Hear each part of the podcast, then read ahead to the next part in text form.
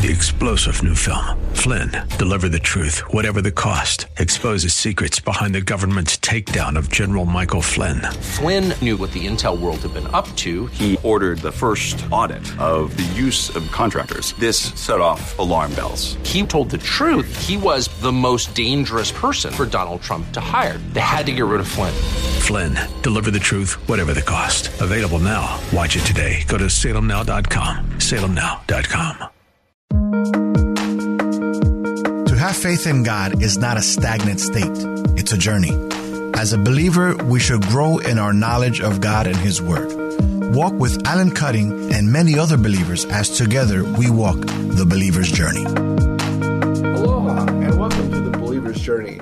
I want to thank everybody for supporting our ministry, for watching our program, for uh, praying for us.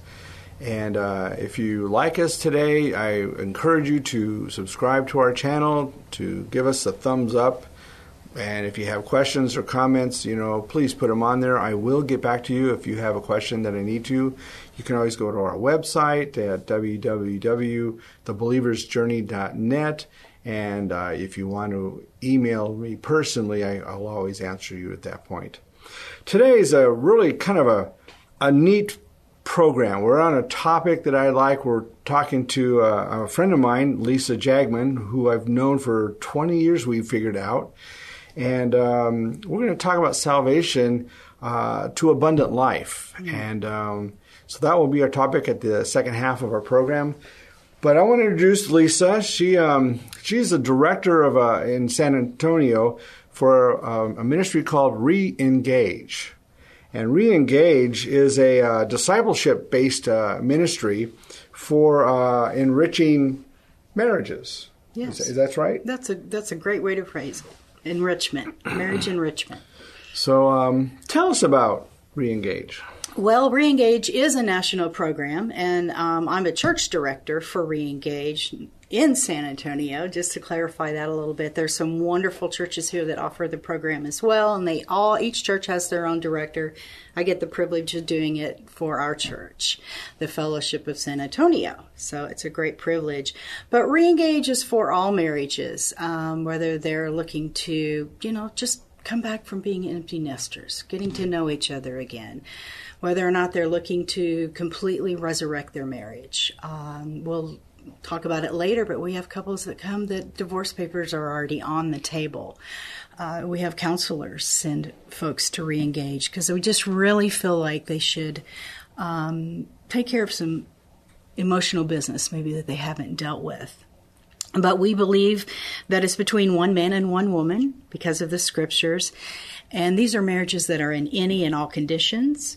I believe that any marriage would benefit, whether couples are struggling just to get along, or the marriage really seems broken, or they simply want to grow cl- closer in their relationship. We have couples that come that really think that they don't have issues, they don't have problems. And as they begin to work through the curriculum, they learn a lot about each other and some areas that they may not have ever talked about. Or maybe they do have some significant areas that they want to work on that they just didn't realize. So there are there are a lot of marriage type organizations. Um, I know we had a we had a, a, a, gentleman on our program who they deal with marriages um, here in San Antonio, but I noticed they all work differently. There's a lot of them that are like counselor type Sure. Ministries. Okay. Um, what makes Reengage a little different than that?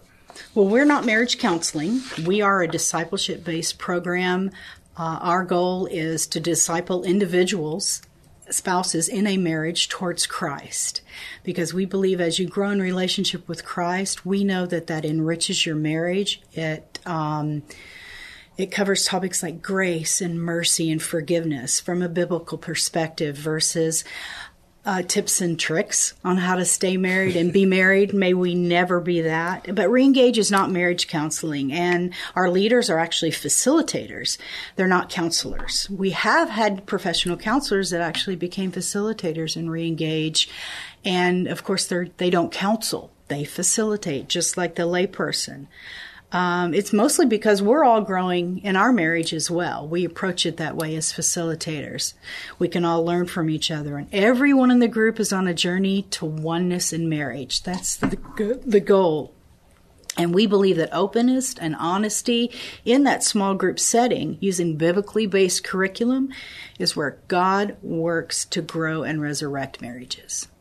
So, I know that um, in in a lot of areas now. I know I, you and I have talked about this, um, and on my program, I've had uh, we've I've talked about uh, marriages before with uh, a missionary that was on my program, Radu Kukos, and um, so when you look at marriages, let's say in the United States, okay, I don't know if you have statistics, but at one point you know, divorce was a really high uh, situation, and second marriages were, were even almost like 70% divorce rate.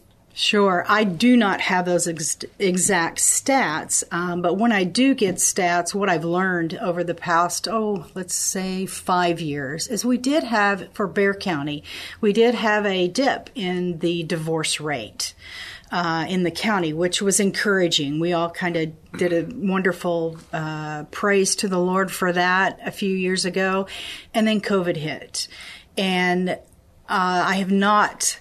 I know that divorce rates went up, but I don't have the statistics for that. But you're you're right. Second marriages do tend to have a higher statistics. Second and third marriages statistics get higher and higher with divorce. And I really think that's because oftentimes people do not deal with what broke up their first marriage before they go into the next marriage and they drag that with them. Or maybe probably they haven't gotten God in on the healing of that and really worked on themselves before they pursued another relationship. Yeah, it's easy to carry our baggage from one relationship to the next. It really is. I mean, it's almost an automatic. It's interesting because Reengage is a great program for marriage married couples, and we call it our um, defense. But they also have a curriculum for premarital, which is called Merge, and uh, we've run. And my husband and I have done that a lot, and it's what we call our offense.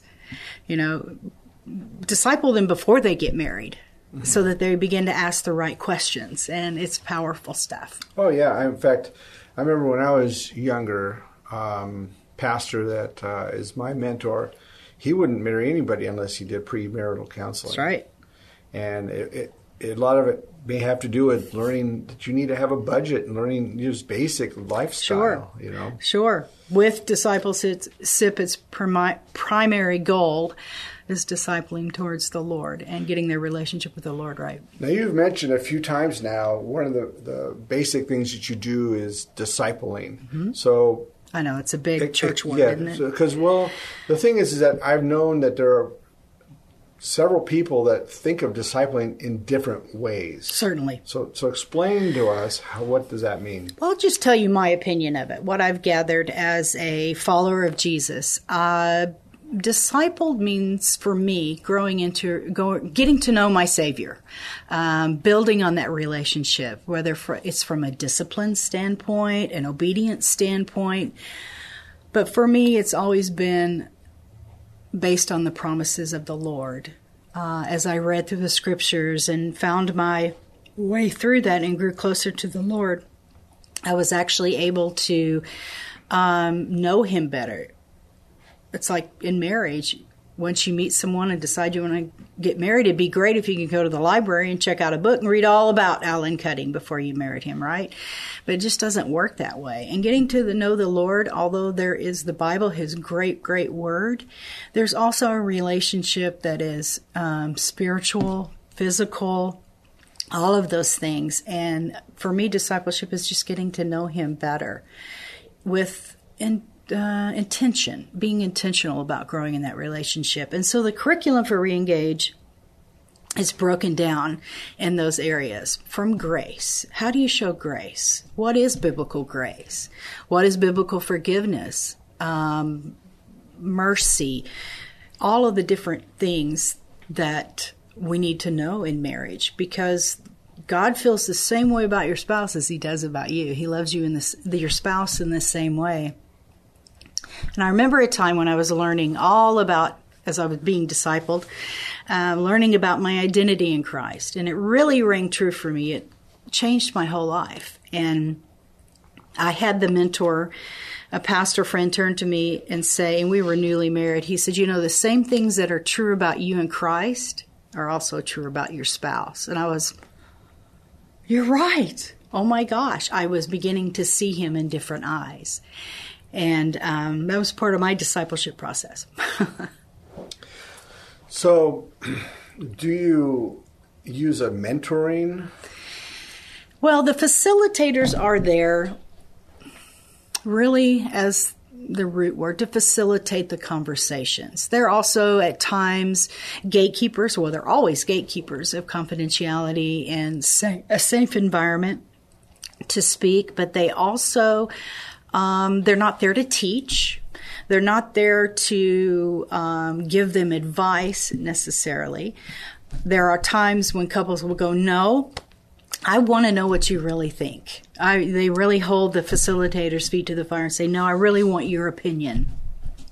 And in that case, we ask facilitators to say, All right, in this case, I would do this, or I would, when my husband and I went through that, we did this, and we had a good outcome.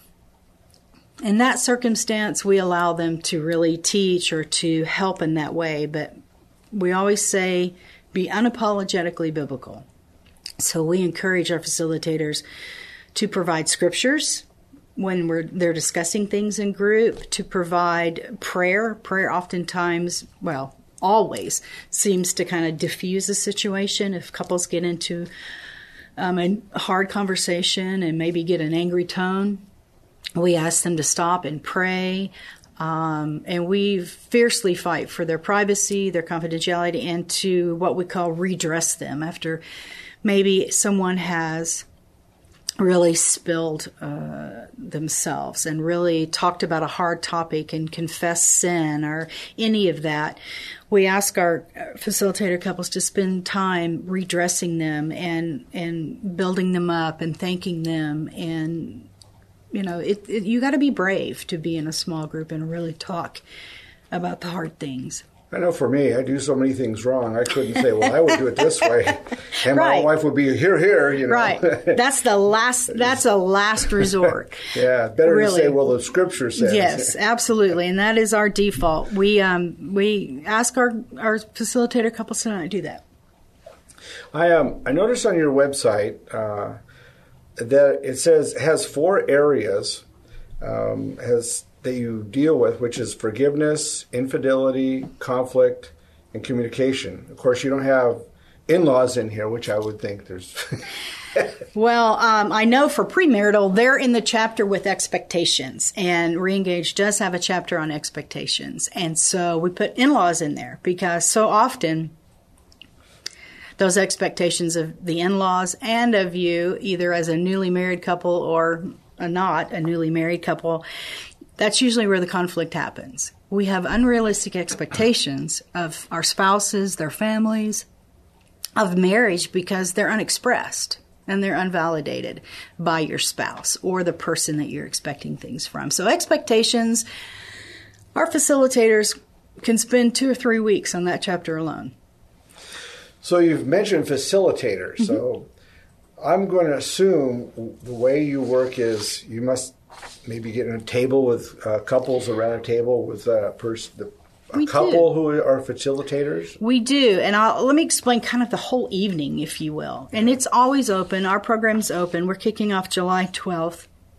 We'll be meeting on Wednesday evenings. And when you arrive, it is a large group setting, meaning it's everyone in the same area we have a few minutes of worship, which is really a great relief to just shake off what you're bringing in with you on a Wednesday evening, perhaps after work or school or something, and just get present with the Lord. Um, then we have a very important part of the evening is either a testimony from a couple that has been through reengage has seen miraculous things happen who you know have enriched their marriage in some way and they give testimonies. These testimonies are life changing. Uh, you have couples identifying with them in the in the audience, if you will, identifying they they for the first time hear things they never thought they would hear that they thought they were the only ones that went through that and they're able to identify with these testimonies they're about 15 20 minutes and they are pivotal to the, experience, the full re-engage experience. And once they do that, then we break up into small groups. And the first time you come, you'll be in a newcomers group with everybody else. It's their first night. And at that point, you don't have to talk if you don't want to. Um, you won't be pointed at and say, hey, tell me all about your life, your marriage. That's not going to happen. That wouldn't be appropriate. But there you learn about the program. You really learn about the intent of the program and how long it's going to go on. Um, you learn about the do's and don'ts, so to speak, and the expectations of it. So, is it like going through a course? You would have a booklet or something? you would fill out? Eventually, you'll get to that point where you will have the curriculum. Um, after you go to newcomers, the very next week, you go to what we call open group. And there is a lesson in every open group. This is the point where you do start working on your marriage. Week two. Week one is more of an uh, um, informational night. Week two, you do an open group lesson. You're with other couples. Um, and there again, you do not talk unless you're comfortable in doing that. Um, you begin to learn from others, listen to others, express yourself. You can be in open group for weeks until you make a decision to go into what is called we call a closed group. And a closed group is actually where you get the curriculum, the same couples meet in that closed group, and you go through the curriculum. And that becomes what we call these little small families. We've seen them year after year meet and continue to meet well beyond reengage. How long does uh, the course, if you will, last? Ah, this that question often can scare people away. So uh, I will tell you, it can last you know 20, 22 weeks um, to get the most out of it. But I will tell you now that couples do not like it when it ends. you know, they're like 20 weeks, my goodness. But when it ends, they're like, no, we're not ending. We're going to continue to meet. They, they really become close. And that's strategic on my end as director. I get the privilege of putting people in these close groups with a facilitator couple and they stick with them through those 14 lessons that are in the curriculum um, after they've spent time in open group preparing themselves and, and their time learning how to be in this closed group, if you will. Okay. So obviously, if you're in a group setting and Mm-hmm. you've joined and you're in the curriculum and you've got these other couples there Mm-hmm. and you're there for X amount of weeks or a couple of years, Right? I wish. a lot of things are going to be said. Sure. private things. Sure. So I know, like, for something that I've always had, and when I teach a class, the things that are said in my class are not to be said outside the class. Do you have that kind of a policy? Oh, we do because it's biblical all over. The I mean, um, we protect their confidentiality. They actually um, sign an agreement that they will keep things within the group. Our facilitators are great protectors of that. Um, we ask that they do not speak about anything they hear in that group outside of that group. Um, I've always said, like, I lead a women's Bible study, and we're pretty casual, but we do say, look, if you want to tell someone's story, ask them. If you want to go home and tell somebody your story, the, the, a story that you heard in group, ask them. They'll tell you, no, you can't talk about that story, or sure, yeah, if that'll if that will be helpful to a coworker, please do. But we fiercely protect the confidentiality in these groups, and we want you to share when you're ready. And that's what that open group process is for to learn and feel safe and, and to grow in a way that you feel comfortable talking in a closed group environment. So you can stay in open group as long as you like while you hmm. get used to that small group format. Oh, okay. You can stay in as long as you like. So you don't have to go anywhere. No. Grow your marriage. Just That's stay in the group without Yeah. doing anything. The cool thing is, most people immediately start asking for a closed group because they get it very quickly that small group. You've got guys opening up husbands opening up that their wives never thought would. Wives beginning to speak their, truth that um, their husbands never heard. And it happens in that small group because they're with other people that they can identify with. They're with a facilitator couple that asks the right questions doesn't counsel them or tell them what to do, but they ask the right questions to evoke these responses and, and these aha moments, if you will. And of course, the Lord is always there. The Spirit is present to to just really fill that fill that room. It's beautiful. So you mentioned that it's a, a national organization, mm-hmm. Mm-hmm. Uh, but this doesn't mean that everybody around the country is on the same exact page. Correct. Okay, like they do that BFF or whatever. Yeah, the BS, BSF Bible Study Fellowship they do work on a um, the, you know they're going to do a book of the Bible. Everyone does it. This is a very grassroots written program out of Watermark Church in, in Dallas, and they are they don't really necessarily tell you how to run it. They just have parameters because they have the recipe for a successful program. So although we do that we can be semester based where you run like september to january or december um, or you can run it year round where you always welcome in new couples. And that's the format we're going to start with. Um, it's usually a larger church that um, a church bigger than ours that does the year round, but we decided to do it because we just don't want to turn away any couples. Um, they can stay and open until a closed group opens up. But our goal um, by kicking off in July will be to welcome couples every week from now on. We take a short break over the holiday, but that's about it. So you keep saying you're doing a kickoff. I noticed that when I was in church, you had a flyer. It said something about a uh, summer dance or yeah. something. What what is all this? Well, if anybody knows me, and a lot of people do, they know I like to throw parties and plan parties. And um, there's not a lot of places. My husband and I realized very quickly that there's not a lot of places for us to go dance and just enjoy great music without smoking, drinking. Um, a lot of I don't hate I hate to be biased, but just not a real necessarily a safe environment. Um, so we. We now have a disco ball in our front room, a turntable, some little lights. Um, our front room is all hard floors. We have about 300 vinyl records and a, a, great record player. We're old school all the way, and that is our dance floor. Um, and it's that's our idea of romance. So silly us, but hey, um, I hope you guys have a everyone has a great idea of romance. That's ours.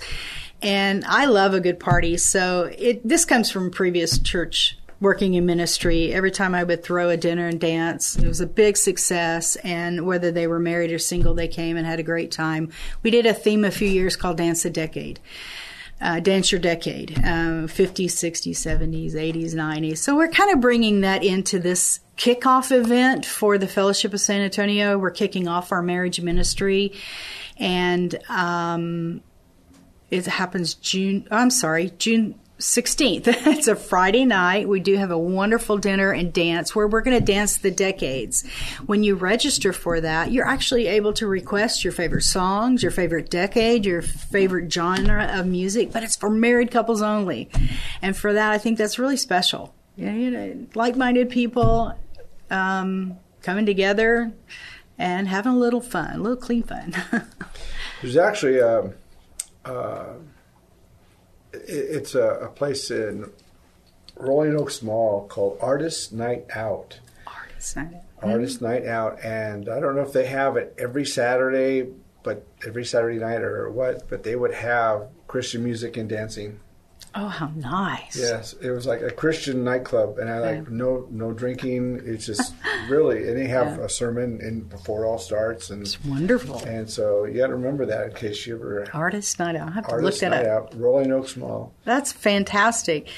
I had her on my program. Her name is uh, Brenda. Brenda, and uh, she's an artist, and oh. she actually goes to churches and she does live painting and all oh, that kind that. of stuff but um, but yeah, that's that's kind of interesting. It is. Yeah, we're excited about it. Um, you can register online, and um, I believe you have our website up on on your website as well, where you can register for that and come dance your decade. I mean, we have so many requests for everything from Elvis to George Strait to the Beatles. Oh, absolutely, put the Beatles on there. Um, I, many many of you may know our Christian DJ Keith Garrett. He's a DJ for the for the churches, and he's going to be spinning those records and. Um, putting in your you can put in your request. So we'll have a lot of fun. So I have I have a few questions. Um, your your website gives stuff and it doesn't give stuff. Right. So so I have questions because um, I know that that it's it can be a touchy and a if you don't have the answers, sometimes we don't you don't inqu- you inquire. You kind of just look at it and walk away. Yeah. And so, um, so if you're if you're couple and you have a marriage that's not doing well, most likely people would think this is where you would want to go. Correct? Sure, sure. So what if you don't even talk to each other? What if you like sleep in the other room? which which we've seen many couples that don't even no longer live together. Um, they do not cohabitate. That come. We also have people that come alone and they don't bring their spouse. Their spouse isn't ready, and that's okay. In both of those situations, we want you to come. We want you to experience what God has in that moment. We've put a lot of time and training into the people that'll be taking care of you, and we really want you to come see what it's all about again, we're working on ourselves in any of these programs. We we can't change the other person, right? That's often how people get in problems in their marriage. They think they can change their spouse. Yeah. We can't. And so the only person we can work on is ourselves. So often you'll see facilitators of closed groups once they've gotten to know their couples bring in hula hoops. And they'll put it in there and they'll say, "Okay, go stand in the circle and talk about everything in that's in that hula hoop." It's really cute but the um, but it's serious as well. They want people to work on themselves and. As far as the single spouse coming without their mate, uh, we welcome them with open arms. We really want them to come and feel cared for and loved on and experience God's love through people and know that they're in a safe place to, to work on themselves and to talk about issues. I've also seen it where, you know, we begin praying for their spouse to come because that's what they really want. That's why they're there. And um, we've seen these people's spouses come in the door, and it's just we're over there doing a secret victory dance, and the spouse doesn't have a clue that we've been uh, we're celebrating for them. But it happens because of the change in their significant. So you you also would agree then or say that this is a place where somebody who needs hope Mm. is a place where they can find hope. It's perfect. Hope is hope is the word. hope is exactly what we hope they find, or pray they find, for that matter. Um, we we're going to do our very best to create that environment, and um, people need to know they're prayed for for months now Yeah. before they come. What about the couple whose marriage seems to be doing good or they are doing good? We have a lot of couples like that. And they are doing well. All of our facilitator couples right now that we're launching with, they've been in training since October, by the way. Shout out to those amazing people. Um, but they, all of them, came into leader training and the curriculum with rel- relatively good marriages. And again, like I said earlier, they didn't know what they didn't know until they went through the curriculum, focused on um, different issues in their marriage. Uh, as a matter of fact, one of our leaders um, realized that they treated their spouse like they treated their father just because of you know they had their relationship with their father. And they didn't realize that and they'd been married they've been married over 40 years. And so and then the spouse says yeah that, that kind of bothered me. But and they learned that as they went through things. I think it's very special.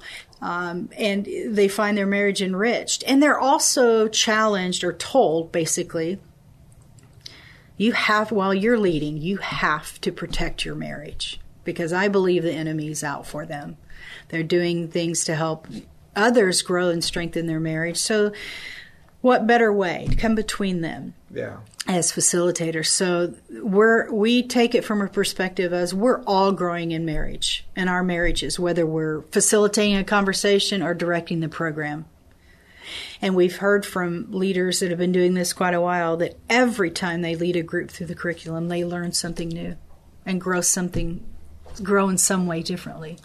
It's interesting. I was a stepchild from both parents.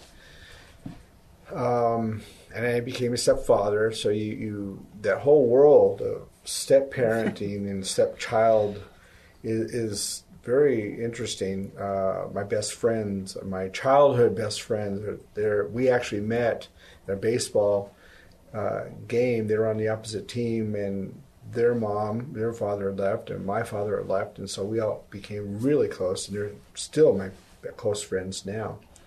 And as you grow up and you look at this and you see, I learned a lot scripturally. Like, for example, I believe that, um, you know, when you marry somebody, you become one with them.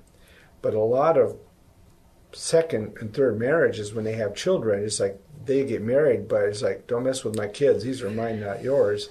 I'll discipline them, not you. And it's like, well, that's so unbiblical. Right.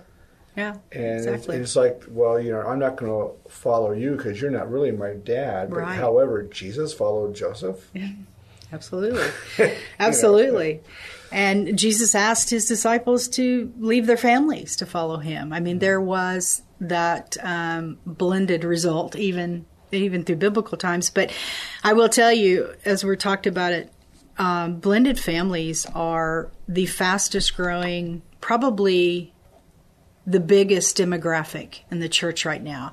The blended families, they are trying to do it right. They are trying to get this right, as I've often heard them say. And you're right. The reason why discipleship is so important because the things you learn about Christ for yourself, for any relationship, apply to second and third marriages and to apply to the children that you get. They are a blessing, whether they're bonus children, as I've heard them called, or stepchildren. Either way, we're taught in the Word how to take care of children. Even even today, now my my father, uh, we were building a house a few years ago, and he fell and he died on the job. So my stepmother lives in Las Vegas, and I still feel like it's important to honor my dad Sure. by honoring my stepmother, That's wonderful. and, and I think it's biblical. It's one of the top 10, isn't it? Honor your mother and father. and you know, now the roles of mothers and fathers have, have really changed. I mean, I guess they always have when you look at daughters in law, as we're, we study the daughters in law of the scriptures. But um, a mother and father figure in, in people's lives are, is forever. And they can be an aunt, they can be a step parent, they can be a neighbor, they can be anyone that comes alongside a child and treats them in a way that honors Christ. So, two things here. You mentioned that um, one thing is that you have married groups. So, the groups we're talking about are for married couples only, correct? Correct. Because you also mentioned there's a group that are like your ones that are going together but not quite married, that are engaged or whatever. So, you have actually two different. We groups. do. Okay. We do. We're re- emphasizing uh, re-engage right now because we're just doing a giant kickoff, and it is a, a much bigger um, unit to kick off re-engage. It involves worship. It involves testimony. So there's a lot of moving parts. It has to be done as a separate unit. Unit, but premarital classes are from this same church. It's called Merge, and it's, it's got a beautiful logo. It's got two arrows coming together, and where it blends over the top, where it becomes an arrow at the top, it changes color. Talk, speaking of oneness, it's a visual example of oneness, um, which Christ calls us to in marriage. And it is also a discipleship based curriculum. The difference in it and re-engage is you're not married yet so you're able to make you're able to make the decision to walk away. And do we have couples that break up after going through or during merge? Absolutely. They begin seeing things that they never saw before. Uh, maybe they're not engaged yet and they make the decision to not get engaged but most of the time they make a decision to get engaged. It's all about what should we take the next step to go from seriously dating to engaged, to go from engaged to setting a marriage date, a wedding date. And this curriculum facilitates um, the questions that we should be asking, the the things that we never think about answering because we're dating under the influence. We're we have DUIs. We have this chemical reaction. You know, for that first year or ten months to a year, there's literally a chemical reaction that causes us to date under the influence. That's a good way to put it. well, I stole it from a video that we show in Merge, but dating under the influence, yes. Okay. Well, um, couple more questions, and then we want to get on to our topic. Okay. So, um, you mentioned this is nationwide. So, how many do you have some more language? The, the curriculum more languages other than just English. We do currently have it in Spanish. Um, we, at the church that I helped direct this with, um, we had several Spanish groups before, and I know it's already being published in Spanish, but I don't know about other languages. Knowing, you know, the relationship I've built with the directors and the pastors at Watermark, I really feel like they would be open to rewriting this in different languages, especially if they had the assistance, the support. They are just amazing. They um, are willing to give away all of this leadership material and um, support you in ways that you can't imagine getting your programs kicked off. They're willing to do that for nothing. I mean, they, we don't pay a fee to be a part of Reengage, even though they authored the curriculum. And so, I they're such neat people, um, and they're willing to work and talk about anything. I'm sure. What about other countries? All I know about is Mexico. I know that they're they are in Mexico, of course, Canada. Um, beyond that, I don't know. So, if you have another country such as Moldova, Yes. well, I think we call uh, Robert Green or, or uh, John McGee at Watermark and find out how quickly we can get that done. You know, translating from just experience with another pastor friend of mine, translating a curriculum such as this, or even his six week curriculum, takes years because you do want to put it in their cultural language, in their anecdotes, the emphasis they have on different words. And oftentimes there's not words, as we talked mm-hmm. about, for something that may be written in English. So it has to be rethought. So it would take a while, but it's definitely doable. Yeah, because I know when I work in Moldova, that's that is a main mm-hmm. main situation that that is you know in families and marriages and so forth. Well, and it is everywhere. I think, uh, especially in America, as we um, have made it so easy to get divorced, to put our marriages on the back burner because of busyness. Um, we need Jesus. We need Him now as much as ever in our relationships. And, and I think also in the last twenty years or twenty five years or so, it seems like more and more couples are just moving in together rather than marrying. Yeah, that is something that has really taken a turn since I've been in marriage ministry, and um, it has it has gone so much. I mean, I, I can't tell you when I first started doing merge for premarital, I would say a good forty percent of the couples were living together, cohabitating, and it was kind of like wow, what do we do with these? You know, we're, we're church. What do we do? And so we had to make some decisions about it. And of course, we accepted them on those. Did we ask them to sign the same purity covenant and consider not living together? Sure, we can make the ask. But as time went on and it became 60, 70% of the couples, seven out of 10 couples were cohabitating. And it became a little bit harder to make that ask. We continue to do it because, again, we're unapologetically biblical when it comes to these standards. We want to give the very best, God's best to them, information wise.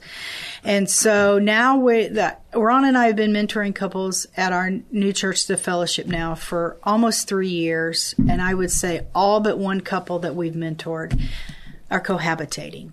So we've rewritten the purity covenant, not rewritten it in its biblical intent, but we've changed it more to be a, a, an integrity, a sexual integ- integrity agreement between them and the Lord. Can you maintain sexual integrity from this point on? And here's why. Here's what the Bible says about uh, purity and maintaining sexual integrity. And once you know, you can do. But know better, you do better, right? And so we ask them from this point on, can you commit to these things until you're married? And then there are some things you commit to even after your marriage, like how you handle social media, how you handle um, relationships with the opposite sex. These are things we all cover in premarital counseling so that they get what God has for them, or at least they have the knowledge to take with them. Good. Well, that's a, I really am impressed with this program. I am too. From what I heard. Uh, for everyone who is interested in this, uh, go to my website and under guests, you will see uh, a phone number, you will see an email, you will see a website where you can look at this locally here in San Antonio. Mm-hmm. And if you on the uh, Reengage logo, if you click on there, you'll actually go to the Reengage uh, website, the right, the national website. It's right. got a church locator. So if you wanted something in another area, um, yeah. we found one on an island off Florida, in Florida, an island that was out yesterday for one of our leaders family members that needed a re-engage and we found one it was great it's a great church locator and it also has a newcomers video which i encourage everyone to read if or, or listen to and watch the video is incredible and it's just testimonies from couples of all ages and stages that have gone through re-engage and seen the mighty work of God through it. Yeah, there's a lot of testimonies on there. Mm-hmm. There pretty, are powerful testimonies, and it's not just for new believe. I mean, for believers. What we have are people coming in there from all walks of life, all faith, non believers. They're there to work on their relationship and they're there for the right reasons. Yeah. We just want to give them the way, help them with the way. Okay. Well, let's talk about abundant sure. living, abundant sure. life. Uh, we all know the the famous verse that Jesus said in John 10:10, 10, 10, "The thief mm-hmm. comes only to steal, to kill, to destroy." Right. And then he says, goes on and says, But I come that you may have life and have it more abundantly. Abundance. However, before we go on in our discussion, there are other verses that I think are just as powerful. For example, David in Psalm 16, I believe it is, 11, he says, You will make known to me the path of life. In your presence is fullness of joy. In your right mm. hand are the pleasures forever. Amazing. Job, believe it or wow. not, Job said in 10:12, he says, "You have granted me life and loving kindness, and your care has preserved my spirit." You know, when I was a, a one of the things as a teenager when I started to go to a church, and I thought, well, this is really boring. I don't want to do this. They don't let you dance. They don't let you do anything. Can't go to the movies. This is a boring life. And why would I want to be a Christian? Right. You know, before I got scared to death about burning forever, yeah. I, you know, it was all about, you know, I couldn't have fun in life. And people that know me, I, I'm all about having fun. You know, I still tease my wife relentlessly at home and you only get hit a few times a week. I only beat her like on Tuesday nights. no, you can't say that. That's one of those. but but we, you know, it's it's amazing how I was teaching. I teach. Okay, so I teach a class, and I was teaching on salvation uh, on this one particular few months ago, and I said a lot of people think of salvation as I am saved from sin. Mm. And they leave it there, mm-hmm. saved from sin. And I'm like, however, they don't, it's like, oh boy, how fun. Yeah. How, how, how fulfilling is that? Mm-hmm. And I told her, I says, you know what though? We're really saved unto life. Mm. Talk about this. Well, for me, it's a very personal experience. Um, and it came from uh, the same mentor that taught me about my husband is just as important as I am to the Lord. And um, he said, you know, there is a difference. In the cross, there is a life side and there's a sin side. And that really resonated with me because I understand the sin side from the moment that I was saved. That's why I was saved. God compelled me or convicted me of my sinful ways. I was a 15 year old teenager. And um, I was your typical 15 year old t- teenager in 1980. And I rebelled against everything. It was it was in the music even. And so uh, as I was compelled to walk down that aisle, unctioned right up front to there and to be saved, I knew that my sins were forgiven. I experienced that transformation of on the sin side of the cross. But because that's kind of where I stopped growing For the next 10 years, I did not experience this abundant life that these scriptures talk about, this joy filled life, because I go back to that word, I wasn't discipled. And um, I was put in a position of leadership probably a month after I was saved because I'm not shy. I don't mind talking to people, and I would talk to other people in my age group, and so they made me the leader of a group, but yet I had not been discipled and um, I kind of went with it. So to go back and say, "Hey, I don't know what the scriptures are talking about," John ten ten, when yeah, the devil comes to steal, kill, and destroy, but I'm forgiven. I never made that transference to the life side of the cross. Um, where the promises of Christ are, where the abundant living here on earth while we're here versus waiting until we're in heaven. There's people need to make that transformation. That only comes through getting to know God on a relationship basis, getting getting to know His character. He is love, and with your salvation came the fullness of the Godhead to live in you. Came the Holy Spirit to live in you. Same power that raised Christ from the dead, that part of the Red Sea, now resides in us as believers. So we have the fruit of the Spirit. We have all that available to us. Now let's start living in that abundance.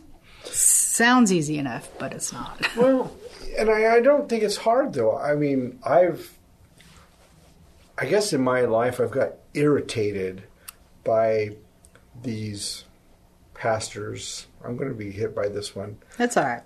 We all have our things. yeah, I get I get written into all the time when I say these. I get irritated with these pastors that say, "Oh, you know, living as a Christian is really difficult and mm. it's really hard. It's all a mystery." It's I'm like, that's a bunch of crap. It's not even true. Jesus says, I came, I came to give you life and more abundant life. Not only that, he says, I came I, to come to me, I'll give you rest. Mm. And I, my yoke is easy, my burden is light. light. And it, that doesn't sound bring, like it's supposed to be hard to, to, me. Bring us your weary. Bring, yeah. We just need to learn what it is. It's, it's, you know, I didn't come to be, be a Christian because I was convicted of sin. I came because I didn't want to burn in hell forever. That was that was like you know. Hey, we don't care. How we get you. That was it. And so I, but I learned yeah. you know, as I grew. I learned. It just took me a while longer. Sure. And the conviction of stuff came as I kept doing things wrong. Right. like I said, I'm not too wise. Well, that didn't work out. Yeah, I'm a results oriented girl as well. So I do what works most of the time. I, I like the easy out. I like, hey, the Lord says do it this way and it works. And most recently, my biggest lesson in that was when I learned about what real submission to your spouse was. I was 42 when I got married, and um, that it was a miracle that I did it at 42. It was a great thing. God gave me the perfect gift that I didn't even know I wanted, by the way.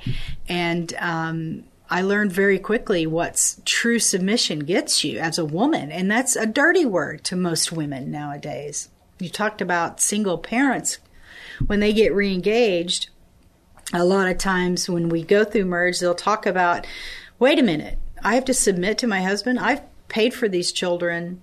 I'm in control of these children. There's no way i'm going to submit to him as the authority in our family because i've done this for 20 years. I've raised these children. And submission can be so distorted. And as i learned my nature and saw how rebellion did not work. It doesn't work in any relationship, most of all your marriage. Um, but to submit to an to submit to my husband, I got the best results. I saw that biblical submission didn't mean getting walked on. Get, didn't mean getting put to the side, but allowing him to be him and him to make mistakes and him to um, be himself. And that's grace. Mm-hmm. You know, it's interesting. You brought up the, the fruit of the Spirit. Mm. Okay, so I teach that the fruit of the Spirit are the very characteristics of God. Absolutely. Okay. And as a believer, I teach that the very foundational uh, core issue of what a believer is is someone to become like Jesus. Okay? And well, and in all of this, how I teach this is that we need to seek Jesus, and the, God tells us that He's holy and He wants us to be holy. He tells us this in the Old Testament. He tells us in the New Testament. Uh, God says He's the same yesterday, today, and forever, and so forth. So I, I look at this in a, in a really interesting way. So when I look at the fruit of the Spirit, I look at well, this is God, That is. and we were probably created with all of these, all the fruit of the Spirit, as Adam was created. Okay. However, I believe that we it got kind of screwed up at the fall, and it's now it's perverted and it's corrupted, and we need to somehow. That's why Jesus has come, and we have the Holy Spirit to help us with that to become like Jesus. That is our strength, our power, our guidance, our truth. So, in all of this, um, there's a scripture. um, actually, before the scripture, I wrote something I saw and I kind of tweaked it. And it says this life in the Spirit means that you have a new life in Jesus and the Spirit of God lives within you. That's right. Second thing, there are two kinds of believers. Okay? Just two? Oh, yeah, two. Those who are living in the flesh mm-hmm. and those who are living in the Spirit. Yeah, there's not a middle line, is there? No, there really mm. isn't. And all, and I don't believe in you're a good Christian or you're a bad Christian. No. I, I think that's such a bad thing. Oh, we're all either, bad at this. We're either immature or we're mature or we're maturing. We're somewhere in the process. Yes, Till the day we die. Exactly. And the, oth- the third thing here is all of us are either one or the other. And the enemy of abundant life is the flesh. Absolutely. Absolutely. And I believe, you know, we're separated in that. That I believe that Paul talks about it that we are separated. Our our flesh is in our soul, where our will, our thoughts, our our minds, our emotions, our feelings, they're all in our soul. And we have a human spirit that lives within us that that's what's united with Christ. That's where the Holy Spirit dwells in us and brings us if you will, another pa- I'll steal from another pastor again, the seeds of the fruit of the spirit, right? That that are implanted in us. That's where the power is there. And our job is to relent to it, to mm, abide with it, to take the lid off the bottle and let it live in and through us. And that's what changes our flesh. That's what changes our soul. But we have to be cognizant of what we're putting our mind to, what we're putting our hands to, our money towards, all those things play into living an abundant life. There are choices that we make. We have to make them. We're here on mm-hmm. earth. We have to make these choices. And the more we grow in our biblical worldview, the better choices we make are the ones that get us to abundant living in Christ. Yeah. And you know, it's interesting. I, I get these questions in my class. It's great. It's great, Well, the right? Funny, the funniest thing is the way that I teach. I teach it as a discussion type. Mm-hmm. I have a lesson, and in, inevitably, I'm looking. Well, this lesson should last me, you know, two weeks. But there goes two months. Yeah, yeah. Because, Those are the best. and it's like, and so I I, uh, I get these questions, and one of the things I'm starting to realize more and more and more and more, and I'm starting to, I told my class I'm going to start teaching about this more and more, is about holiness. Hmm. In Hebrews 12 14, it says, Make every effort to live in peace and with everyone and to be holy. And without holiness, no one will see the Lord. Right. And I like that it says, and be holy. So that means Scripture's telling us we are holy. We are holy, but we are in production, in we are always have the proclivity to slip out of being holy, but it, our identity, in our identity in Christ, we are holy. I, I think one of the problems we have in Christendom is that holiness is taught like we can do things whole, that are holy rather than be holy. And I really believe that holiness is within the characteristics that God is and how it says that God made us in his image. And I believe that's his moral image within holiness. Amen. And so when we say that, I think we can say we are holy, not that we act holy. Right. We act in righteousness. We're holy in identity. We are exactly, and Mm-hmm. I think that's part of what God created within us, and we can say, I am holy by who I am because of the very characteristics that are being mended by the Holy Oh, Spirit. that's good. That's very good. Absolutely. And we forget, and I'm sure you've heard this a million times, that we are human beings. We're often, most of the time, we're human doings. What more can we do mm-hmm. to feel a certain way or to reach a certain level? And that's just not what God is asking us. The big, one of the biggest words that I'm actually teaching a women's Bible study on now. What does it mean to abide in Christ? There's nothing about doing anything. And to new Christians or Christians that may not have been discipled a lot in this life, they they feel like, okay, give me a checklist. What do I need to do to reach these levels? And the Lord says, you are complete. You are complete right now. You're mine. You are complete. Okay?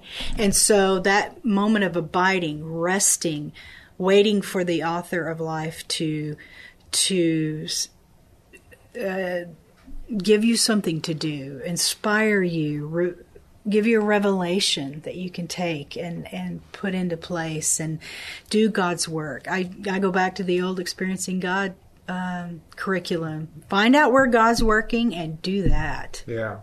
And we had a pastor tell us, go back to the last thing God tells you to do and do that until He tells you to do something else. It's, it, you know, it's not about doing; it's about abiding and being with present in the Lord. We miss out on so much. Yeah.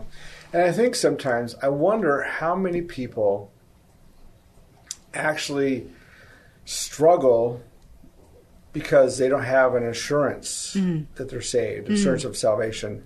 I've had many students come to me and will say, How do I know I'm saved? Because mm-hmm. you know, I said the sinner's prayer, but I do these things I know that are not biblical or not right or not good, and so Oh, I'm so glad forth. they're asking those questions. And then I, I get so many people that will that are confused or they're hurting or so forth, and they're not living the abundant life Right. because they're they're frustrated at the very core, which is the salvation. And I have I have four things I want to mention. okay. Uh, and I talk about what assurance of salvation is, I, I, what it means to the believer. Okay, so number one, it, it'll stabilize your Christian experience, uh, having having assurance that you're saved. And I think that all this plays into the abundant life. Absolutely. Okay. Second thing was it'll enable you to enjoy a positive prayer life. I mean, we don't have Go to, in confidence to the Lord. Exactly. Yes. We don't have to just sit there. God help me. God save me. God protect yes. me. God bless my Yes. food. I mean, we're over, and Right. that's it. We are. We need to have that positive. God, you know, you are wonderful. You're great. You are holy. Thank you for all you are. You know, I mean, we need to have that. Just abide in that. Just be present in that. Yeah. That's enough. Three, it will give you power over Satan and your Sin. flesh, the enemies of your soul. That's right. That's right. so many people either want to blame all the problems, blame everything on Satan, Yeah. and not realize more and more and more the Bible talks about the problems and the struggle we have are within our own flesh, Absolutely. our own selfishness. I mean, Our desires. I mean, Yeah, Paul desires. talked about it. Apostle Proverbs, John talked yeah. about it. I mean, it's all over about our own stuff, and we need to. That's why we argue. That's why we fight. Is our own selfish desires, according to Proverbs. It's our own selfish we want. We kill because of our own selfish desires. And It's true. It is I, true. I fight with my wife because she doesn't give me candy when I want it. no on the candy. Yeah, I fight with my husband because I want my way. I do. I don't always. I'm not always aware of it. Um, but I've given him permission to speak into it. So, what's the main goal here? For you to get what you want? Yeah. Okay. Well, then now that we've got that settled, let's negotiate. but you're absolutely right. Abundant life is an experience that is um, one of knowing who you are in Christ, knowing Christ's character, and being sure that you can trust that. And only time spent with God can affirm that and build that. I think of it as a muscle, that God muscle. Yeah. That assurance comes from your that confidence in Christ is not a cockiness, it's not an arrogance. It is knowing and believing the truth of God. Yeah, exactly. The fourth thing I have here that assurance of your of your salvation will bring it actually will bless you um, with a full life filled with joy. Mm. You know, and and I think too many people want to interchange the word or the term or the idea of joy with happiness. Right. And that's totally not it. You know, I want happiness, I seek happiness, and, and it's not what you want to do. Well, coming from the marriage ministry, happiness is thrown all over.